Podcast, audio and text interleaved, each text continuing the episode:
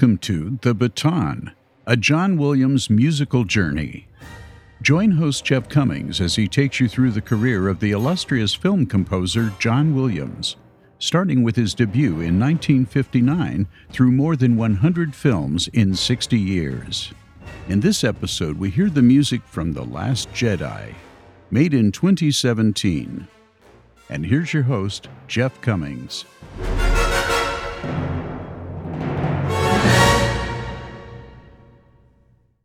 When thinking of a score for the second film in a trilogy, I think of The Godfather Part 2 and, of course, The Empire Strikes Back as two examples of music almost transcending the original. John Williams was tackling Part 2 of his third Star Wars trilogy in The Last Jedi, his fourth trilogy overall, if you count Indiana Jones and the plan to make only three movies. And this movie carried a lot of anticipation. At the end of The Force Awakens, Rey handed a lightsaber to the newly found Luke Skywalker, setting up what I thought was a great cliffhanger. But boy, did things turn out to be a disappointment. The Last Jedi took us in an entirely different direction with a new director at the helm who wanted to chart his own path. John Williams went along for the ride and gave us a score that has some decent standout moments, but is the music on par with The Empire Strikes Back or even Attack of the Clones?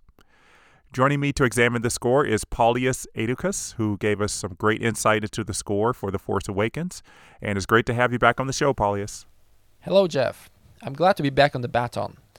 Like everyone else in the world, I was very excited about The Last Jedi after seeing the cliffhanger scene in The Force Awakens. Not only did I wish to see The Last Jedi as early as possible, I also wish to experience the film in the largest possible format in IMAX. For me, living in Norway, that meant going abroad, since there were no IMAX cinemas here in 2017. So I picked London in the United Kingdom as my destination, the two biggest IMAX cinemas in that country. A digital screening at the BFI IMAX Theatre and an analog 1570mm screening at the Science Museum London. I had never before traveled a thousand kilometers just to see a movie, and some people called me crazy for doing so, and they were probably right. But I was a massive Star Wars fan, and I felt that I just had to be there for my most anticipated film of the year. I went to London with my sister, and I remember that it was a really cold, windy, and rainy December night as we were trying to find our way to the theater for the midnight screening in a massive city that we had never been to before. But eventually, we did find it, and seeing all the other fans in elaborate Star Wars costumes were just as excited as we were, we realized we had come to the right place. Once the big blue letters appeared, a long time ago in a galaxy far, far away, and once the B flat major chord hit the theater with all its power, I knew that it was all worth it. Wow, that is amazing. You know, the farthest I've ever gone to see a movie was 100 miles or 160 kilometers, and I definitely did not go outside of the country. So I have to applaud your dedication to see this movie the way you wanted to see it. So after watching it, what did you think? Well, The Last Jedi becomes a sort of antithesis to The Force Awakens. And the new director Rian Johnson decided to pave his own new way, re-evaluating what's important and what's not, throwing out many of the concepts that J.J. Abrams created for the new trilogy.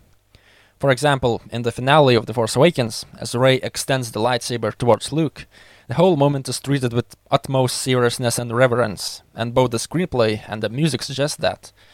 In The Last Jedi, however, the first thing that Luke does is to casually throw the lightsaber away in a sort of comedic moment. So, there appears to be no unified vision about what the sequel trilogy should be. And what's even more amazing about Rian Johnson changing the direction of Star Wars was that J.J. Abrams was serving as executive producer of The Last Jedi, which means that he had the power to say no to a lot of the script ideas. But even with Abrams involved in some way with The Last Jedi, there was still no one person with the grand story idea for the sequel trilogy, and it definitely shows here. I think there might have been some ideas about Rey's background, but it appears that people just threw ideas at a dartboard and wrote scenes for whatever stuck. I think that while the films are fairly alright, judged on their own, the trilogy as a whole seems to have been hurt by this clash of directors and their irreconcilable differences. I will say this about Rian Johnson he's a big fan of John Williams, and unlike J.J. Abrams, he goes to great lengths to show his admiration in practice. The mixing of, of the score is much better than in The Force Awakens, and the majority of the cues are well balanced and can be heard unobstructed by sounds or dialogue. There are even some musical Easter eggs in the score, and cameos of John Williams' previous work, telling us that Rian Johnson wanted not only a good score for his film, but also to showcase his fondness for John Williams' music. If you have the digital release of the film, you can hear the score in the music only audio track, without any other sounds, letting you experience the almost wall to wall score completely on its own. For comparison, The Last Jedi had 23 more minutes of music than The Force Awakens, which also set a new record for John Williams. Rian Johnson's working relationship with John Williams is also different from many other directors. Instead of doing traditional spotting sessions with the composer, going through the unscored parts of the film and trying to figure out what kind of music was needed and where, Rian Johnson would rather fill a cut of the film with temp tracks from John Williams' earlier scores, such as The Revenge of the Sith, before passing on the cut of the film to the composer. The result of this is that the influence of these other scores can sometimes be heard, and Rian Johnson was very much responsible for deciding the overall style and tone of each cue, and played a more active part in the scoring process than is usual for a film director. I'm sure that drained some of the creativity out of John Williams when he sat down to his piano to start writing. And knowing that Rian Johnson had musical plans for practically each scene meant Williams didn't have the ability to stretch his musical muscle very much, even if he had some good musical ideas. And I've mentioned this before on the podcast and previous episodes, but the director has final say on the tone and feel of the score. The composer gets a lot of leeway, but ultimately has to do what the director wants. So Williams started work on The Last Jedi score in fall 2016, and the score was performed and recorded in Los Angeles by late May 2017. That's a full seven months before the film would be released, which probably explains a lot of the major music edits we hear in the film. Rian Johnson probably kept tinkering with the film until the last minute, requiring many alterations to the music, many of which won't be too detectable for the average moviegoer. And as Paulius mentioned, there is a lot more music in The Last Jedi than in any other Star Wars film. And to help lighten the demand of conducting all that music, John Williams once again asked William Ross to take up the baton on some of the recording sessions. What kept me from liking the score is the feeling that there is almost nothing new here, at least nothing that really helps the score identify as its own thing and not lean on previous scores. As we hinted in our episode covering The Force Awakens, Kylo Ren's themes get more development in The Last Jedi, and the theme for the Resistance is featured more. But it sounds to me like a been there, done that score, which is not out of the ordinary for sequels, but it has not really been something that John Williams has ever really done. As a fan of the score, I'd argue against this, Jeff. Although it is true that the stylistic choices may have been predetermined by Rian Johnson's theme tracks, and although there is a lot of homage to the previous Star Wars scores and themes, I still feel like John Williams has done an outstanding job. As I was listening to the score in preparation for the podcast, I started enjoying it even more. There's so much great melodic and harmonic writing, a beautiful orchestration, full of those small little minutiae that prove that John Williams definitely wasn't lazy or unoriginal, nor that he treated the score as mere derivative of previous work. Yeah, I approached this score with thoughts of the scores for The Empire Strikes Back and Attack of the Clones, which were the middle films in the previous two Star Wars trilogies. And both, Williams took a giant leap forward musically in the Star Wars saga. Yes, even in Attack of the Clones. But I just feel a little bit of stagnation, and it's, as we said before, not entirely John Williams' fault. Now, to prove this, there are really only two new character themes introduced in The Last Jedi. Rose, the spunky mechanic, gets a decent melody played for her throughout the movie. Admiral Holdo, played by Laura Dern, has a couple of musical moments, but her theme really only gets one chance to shine. So, as I mentioned, Kylo Ren's theme has a little more playtime in The Last Jedi, and it's the secondary theme that seems to be featured the most. That's the one with the surging, repeated notes, and it gets a great moment in a scene after Kylo is berated by Supreme Leader Snoke for not being the strong apprentice he had hoped for. Kylo is on an elevator, feeling like a child who has just been grounded. His secondary theme plays while he recovers from this verbal abuse. Then the stronger main theme plays when he crashes his helmet into the wall, determined as ever to be the Kylo Ren that everybody wants him to be.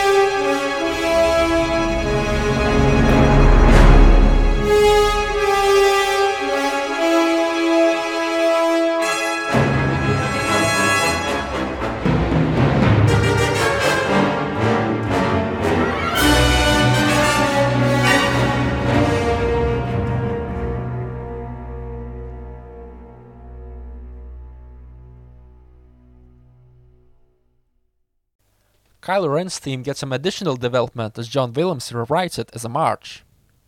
Kylo Ren is seen leading an army of stormtroopers in the now empty resistance base near the end of the film. And that scene is shot from above, which exactly mirrors a similar scene in Revenge of the Sith, where Anakin leads an army of clones to attack the Jedi Temple. The music is written in a very similar style.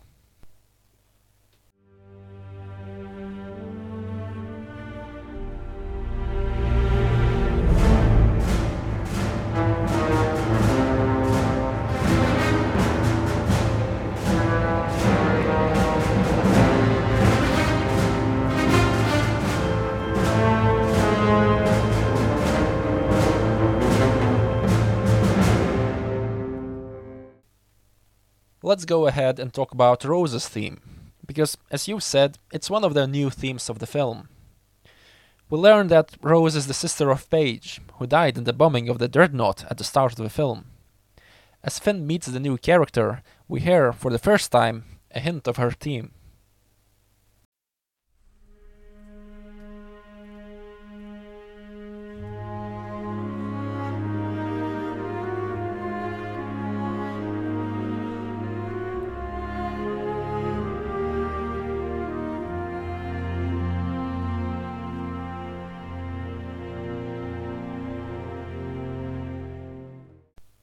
Rose's theme is a very sweet, bright, and optimistic theme, which is also a nice contrast to the otherwise fairly dark film.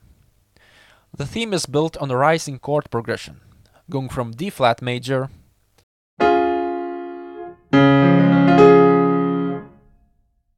to E flat major.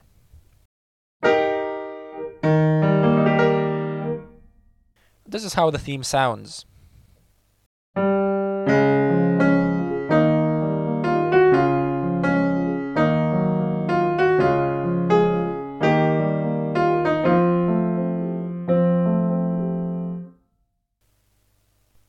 Reason why the chord progression feels uplifting is that it sharpens the fourth degree of the scale, raising the G flat note up by a semitone, so it becomes G natural.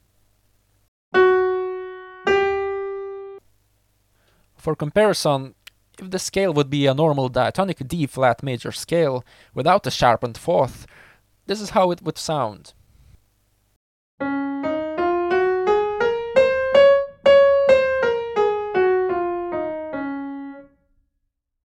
Nothing special, right? But when you sharpen the fourth degree, you get this scale.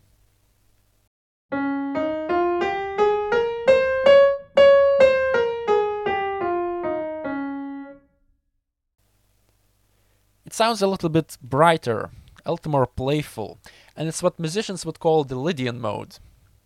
Examples of it can be found both in classical music and in popular culture, where a bit of childishness and playfulness is needed such as in the theme for The Simpsons.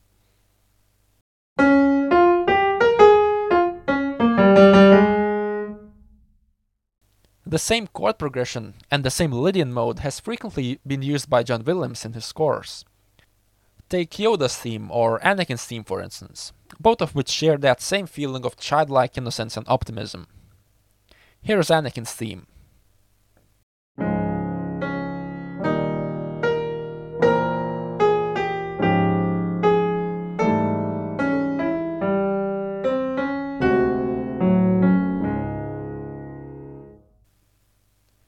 Again, we hear this central chord progression.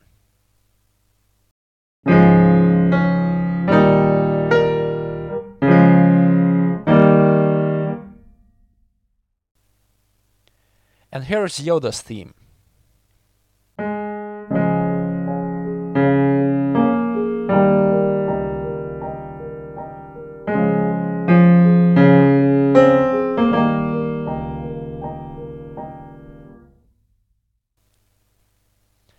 Progression is even more obvious here.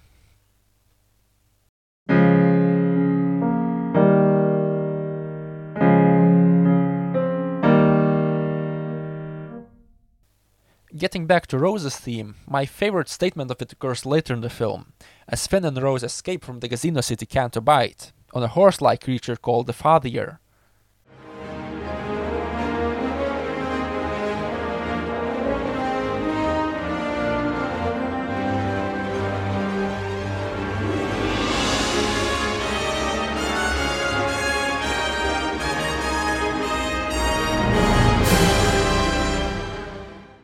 However, what is being developed in the film is only the A section of the theme. There's also a B section, which appears only in the end credits suite.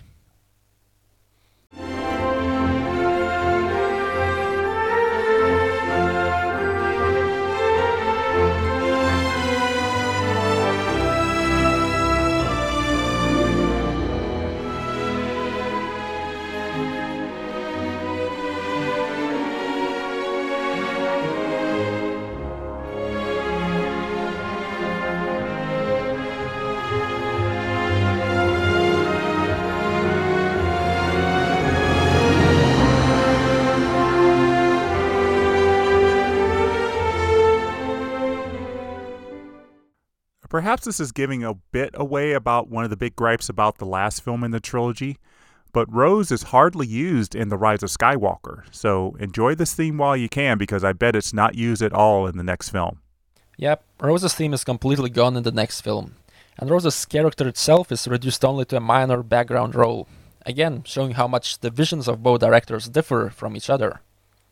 And our other new character, Admiral Holdo, is one of the few characters in the Star Wars films that seems to be very important, but we don't get to know much about her and she what she's done before. And so we have don't have a lot of time to connect with her. And besides her rank and a brief mention of what she's done previously, the only thing making her seem important is just Laura Dern's presence. I had a difficult time identifying a musical motif for Admiral Holdo Paulius, but Perhaps you can help with that. I'll be glad to do that. But first, I have to agree with you that Admiral Holdo feels severely underdeveloped as a character. If you recall the Force Awakens episode, I mentioned the show don't tell method of character development, which J.J. Abrams used really well. Rian Johnson, however, never does something like that with Holdo. We are merely told that she has been important to some kind of battle in the past, which we know nothing about, and that Leia holds her in high regard. But besides that, we know nothing about Holdo, apart from her antagonism towards Poe. Her character is associated with a specific motif that is first introduced when Holdo decides to stay on the doomed ship. As she says farewell to Leia, and as the Resistance escape ships take off, Luke's motif and then the Force theme lead into the Resolute Holdo's theme.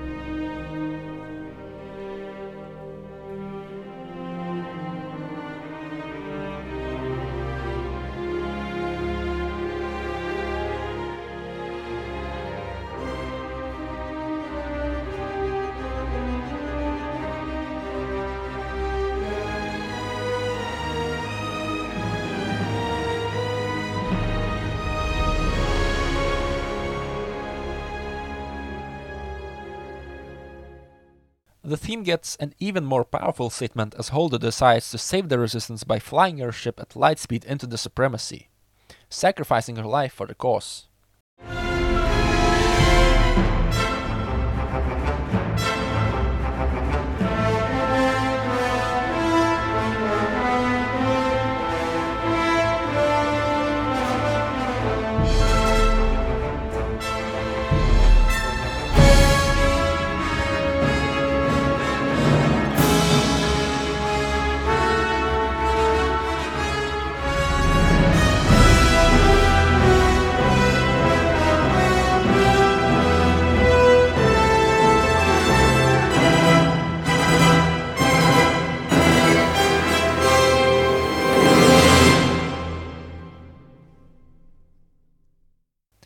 Suddenly, the whole scene goes completely silent, and the visuals of the exploding spaceships are probably the most spectacular in all of history of Star Wars. Oh, yeah, it does make the scene that much more impactful without music or sound effects. So let's talk about the time on the island with Rey and Luke. It had all the potential to rival the moments between Luke and Yoda on Dagobah in The Empire Strikes Back, but Rian Johnson strikes a very different tone. Luke doesn't want to train another potential Jedi after what happened with Kylo Ren, aka Ben Solo, But when he does, he sees too much of the dark side in Rey and tries to hold her back.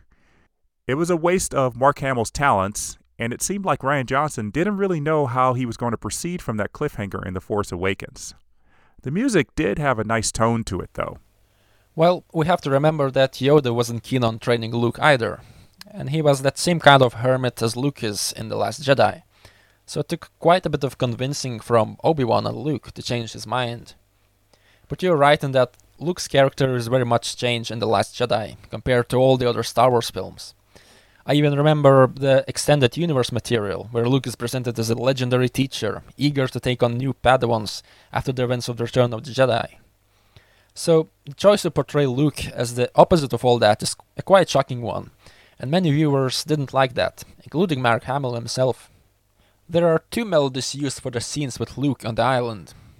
The first one is in triple meter, written like a saraband piece in the style of Georg Friedrich Händel, but with modern orchestration.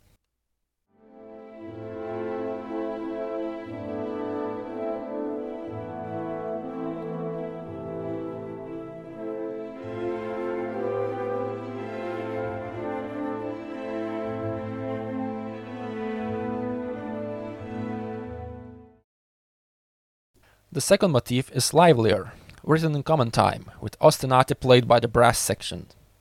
It displays when Luke goes spearfishing on a steep cliffside.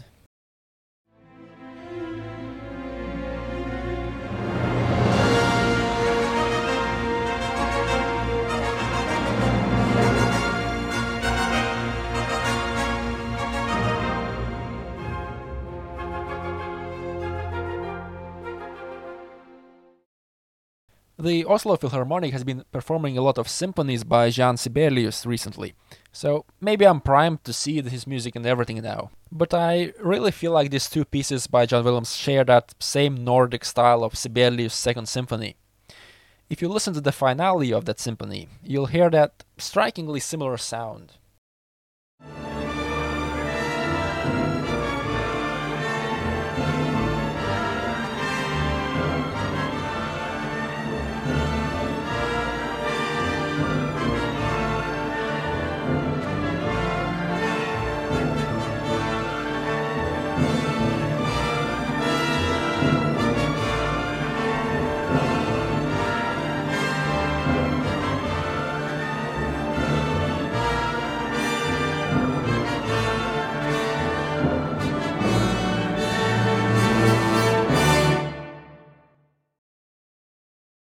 And speaking of Rey, her theme gets some development as well as she begins her Jedi training.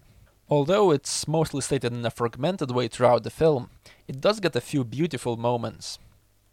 One of them is heard when Rey trains with her lightsaber on the Ahch-To Island.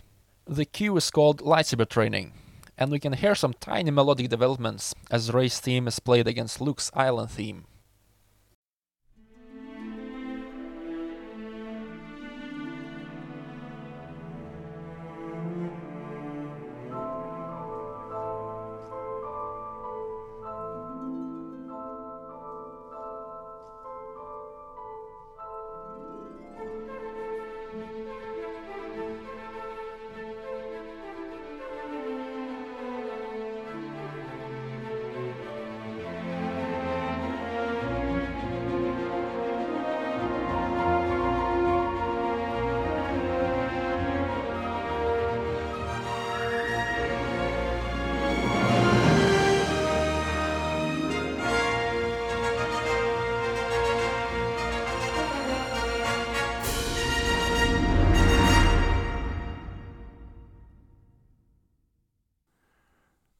So, this is one reason why The Last Jedi score doesn't hold up as well for me.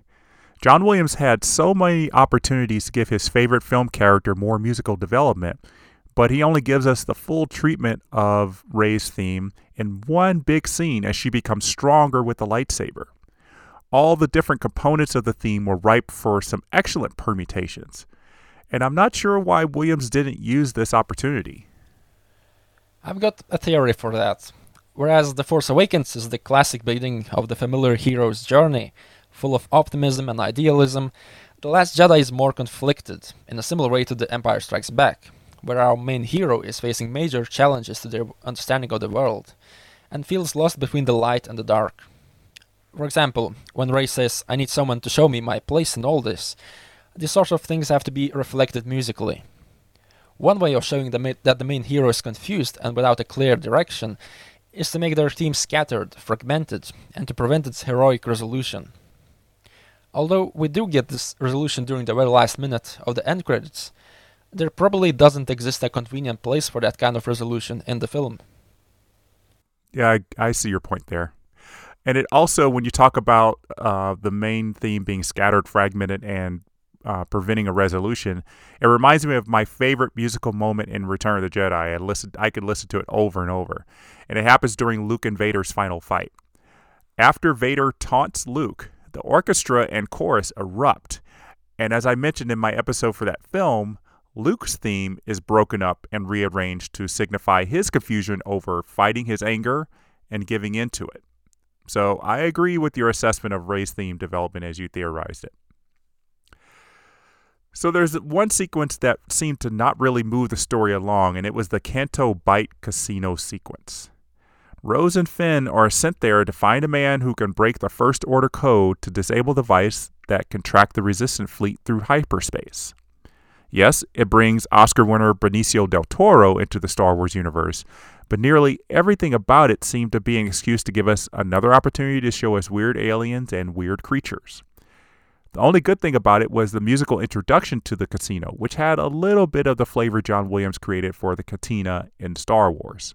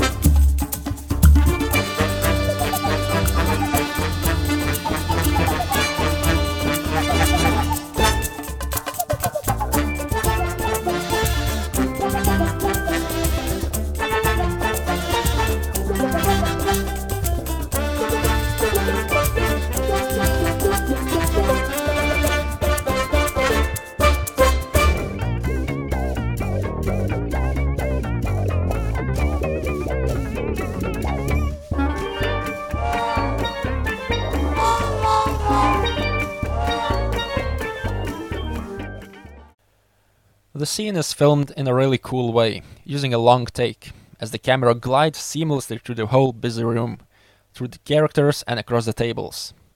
It's a reference to a similar shot seen in the 1927 American silent war film called Wings by William Augustus Wellman. John Williams wrote a very fun cue for the casino scene. In the end credits, it's credited to the famous Aquarela do Brasil by Ari Barroso, although most of it is original, with instrumentation that is reminiscent of the cantina scene in A New Hope. Well, what actually happened with the music for the introduction to the casino scene is a small snippet of the music from Aquarela do Brasil is melded into the original composition by John Williams, hence the need to give it credit. The entire piece, though, is one long variation of that piece, Aquarela do Brasil, but only about eight seconds is lifted directly from Barroso's composition. And here's that eight seconds just so people can understand where it is.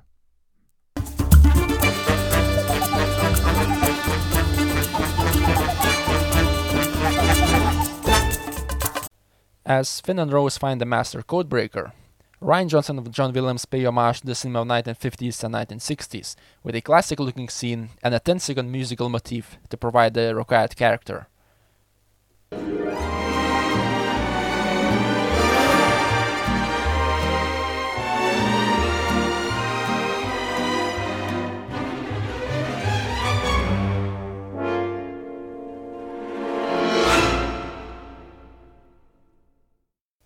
It sounds really familiar, like something from a Max Steiner or Nino Rota score, very old school. And there's also a reference to Terry Gilliam's dystopian comedy Brazil, when Rose and Finn are arrested for illegal parking. They are told that they have violated the clause 27b stroke 7. In Terry Gilliam's film, uh, which makes fun of excess bureaucracy, there is a ridiculous form called 27B stroke 6. Rian Johnson loves that film, which is why I included these references to it. Yeah, that's sort of similar to George Lucas putting the number 1138 in a lot of the Star Wars movies, which references his first feature film, THX 1138. So, moving along with that sequence, Rose and Finn find another codebreaker in their prison cell, played by Benicio del Toro, acting a little bit loopy. As part of their escape plan, they release the captive animals, called Fathiers, and try to escape the planet. This is a fairly fun action cue, and I really like the slurs that he puts in the strings at the beginning. And here's the first minute of that cue.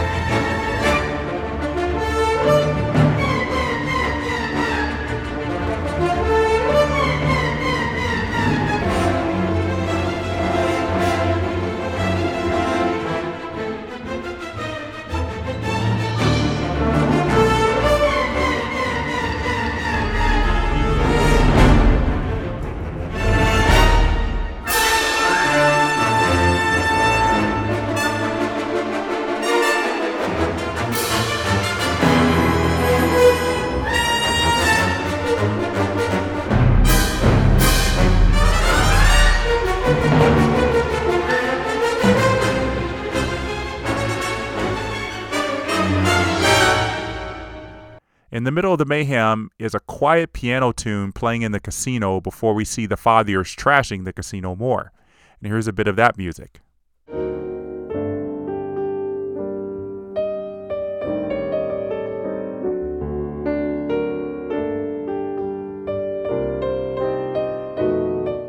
That music might be familiar to fans of the baton. It comes from the 1973 film The Long Goodbye, that Robert Altman film in which almost all of John Williams' score hinged on one melody. I saw that film get music credit as I watched the movie the first time, but I had never heard of The Long Goodbye as a movie or even know that John Williams did a score for that movie. Remember, this was at the end of 2017, a full 10 months before I would even come up with the idea of doing this podcast. After watching it a second time, I figured it might be in the casino scene, and though the little John Williams in joke is very fleeting, and maybe even a little bit hard to hear, it's still fun to have it in there. The Long Goodbye is another favorite film of Rian Johnson's, so I would imagine that he had that music playing on the temp track. The Long Goodbye piano melody is played on the Last Jedi soundtrack by none other than John Williams himself. Right after that, a timpani hit returns us back to the Fathiers cue. That timpani is played by John's brother, Donald Williams. So here we have two brothers being soloists for one small moment in the score. I absolutely love that.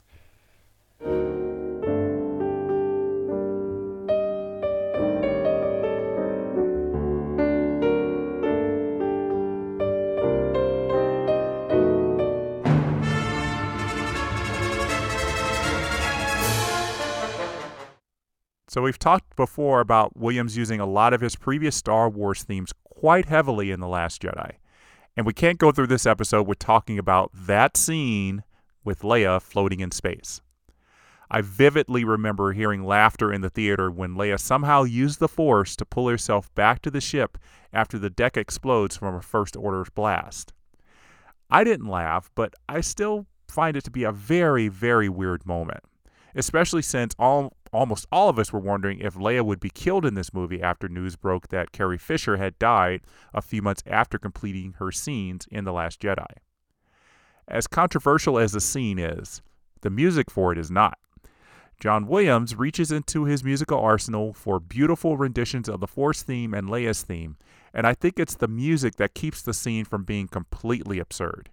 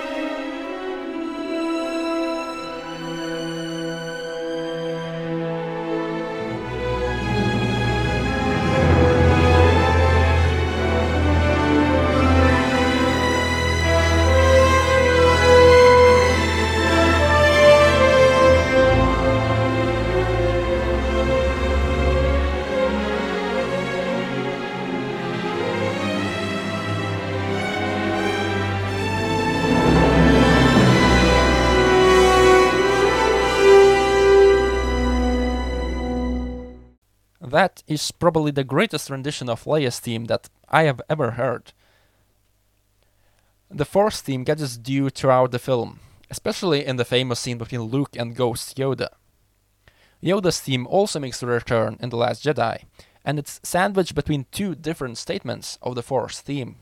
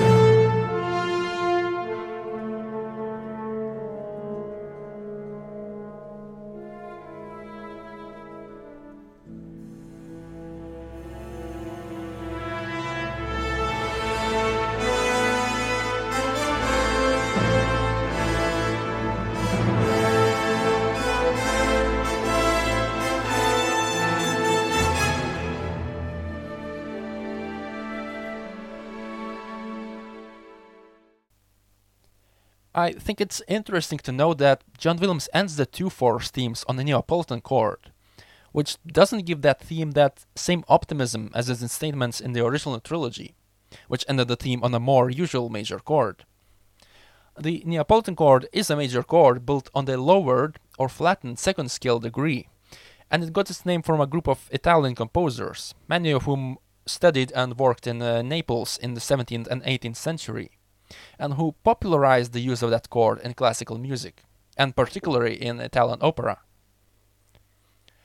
John Williams introduced this harmonic change to the Force theme already in the prequel trilogy, and that's what helped the Revenge of the Sith produce its darker, tragic mood. This works really well in The Last Jedi, when Luke Skywalker is increasingly troubled by his past and an uncertainty about his future. Let me play it for you. So, here is the original Force theme with the original ending.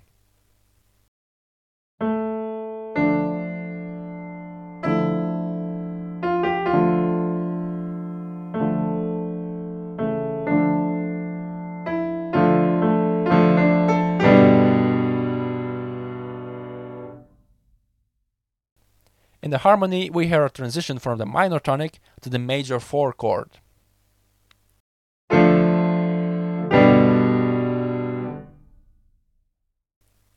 This interval of a perfect fourth sounds bright and confident, and it's often heard in all sorts of themes and anthems that need a touch of heroism.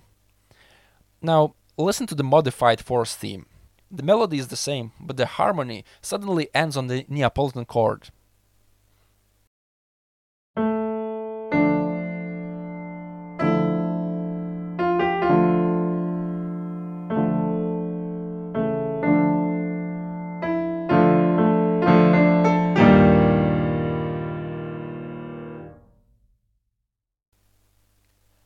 This transition from the minor tonic to the lowered second degree major chord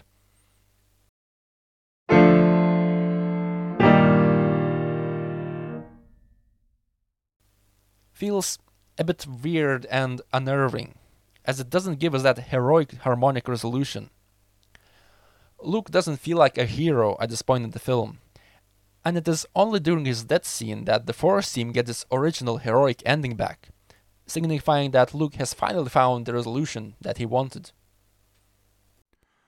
Yeah, thanks for that. I've never heard about the Neapolitan chord before, so it's very interesting to hear how you could kind of see the wheels working in John Williams' head as he's record as he's composing this. So the showdown between Luke and Ren was one of the highlights of the film. I felt like it was going to be similar to the fight between Obi-Wan and Anakin in Revenge of the Sith, and in some ways, this confrontation is staged better because it's not really about using lightsabers, but Luke outsmarting Ren to save the resistance. What really made it more exciting for me was the musical setup to this scene. as John Williams created a nice ostinato and handed it off to various sections of the orchestra as Luke walked out onto the salt flats to confront his former apprentice. I just love how the dynamics of the ostinato build and build leading up to Ren's failed attempt to, quote, fire on that man.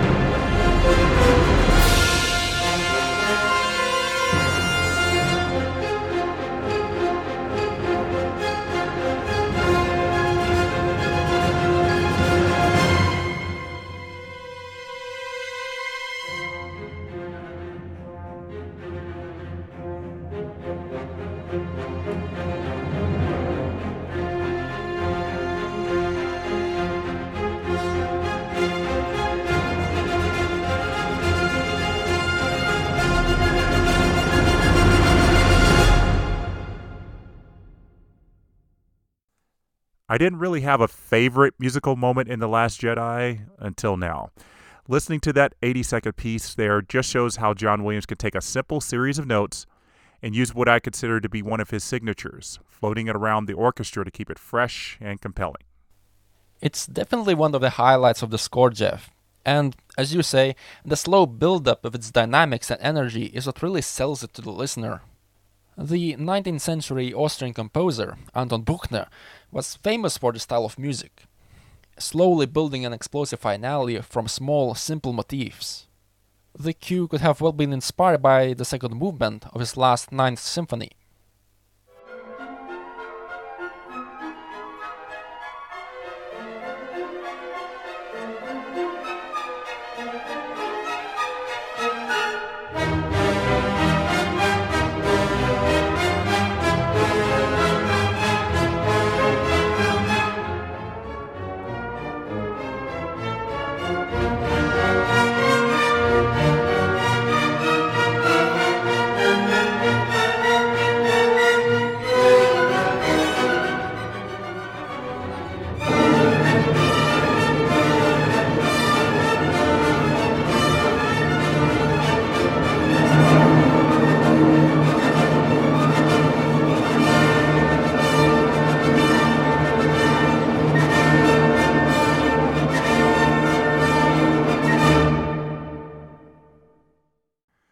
Definitely feels like an inspiration there.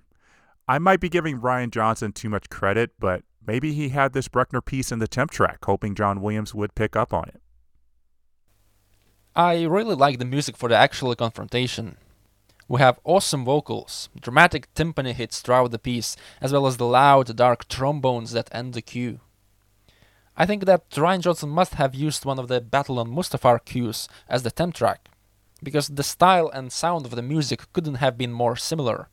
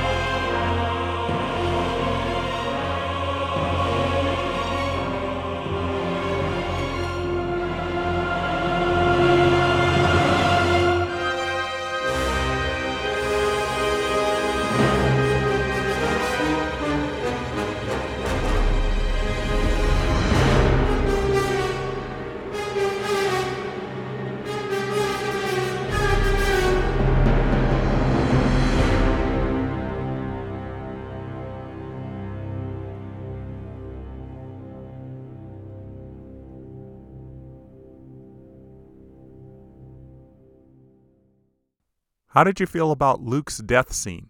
I liked it, Jeff. It is scored using the binary sunset, and as it happens, he does in fact look at two suns setting just before he disappears forever, creating a poetic parallel between The Last Jedi, A New Hope, and The Revenge of the Sith, where that same cue was used with those same two setting suns. For me, it was emotional because of the music, but I thought it was just a little bit of a cop out. I really wanted Luke to play a bigger role in this trilogy, and it's strange that the hero of the original trilogy gets to do less than Han Solo did in all of The Force Awakens. Yeah, it would have been fun with some more Luke Skywalker scenes, but it seems that both Rian Johnson and J.J. Abrams agreed that his role in the sequel trilogy should be minor. Same as Yoda's in The Empire Strikes Back. So The Last Jedi ends with a weird extra scene with a boy holding a resistance ring looking at the starry sky.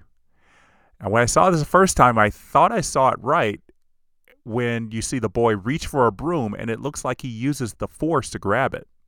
This got me very excited for what would happen with this kid in The Rise of Skywalker, but this little boy doesn't have any role in that movie.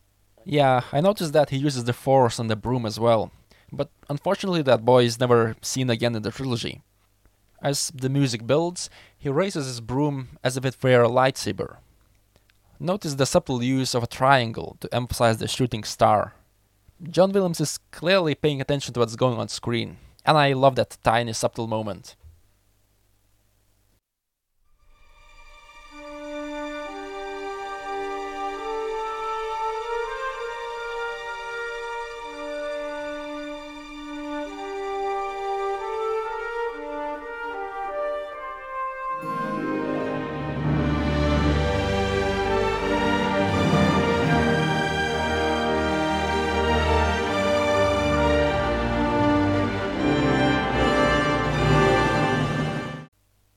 Although the scene is nice, I feel like it's still out of place and that it breaks the momentum of the film, especially after all the things that had already happened.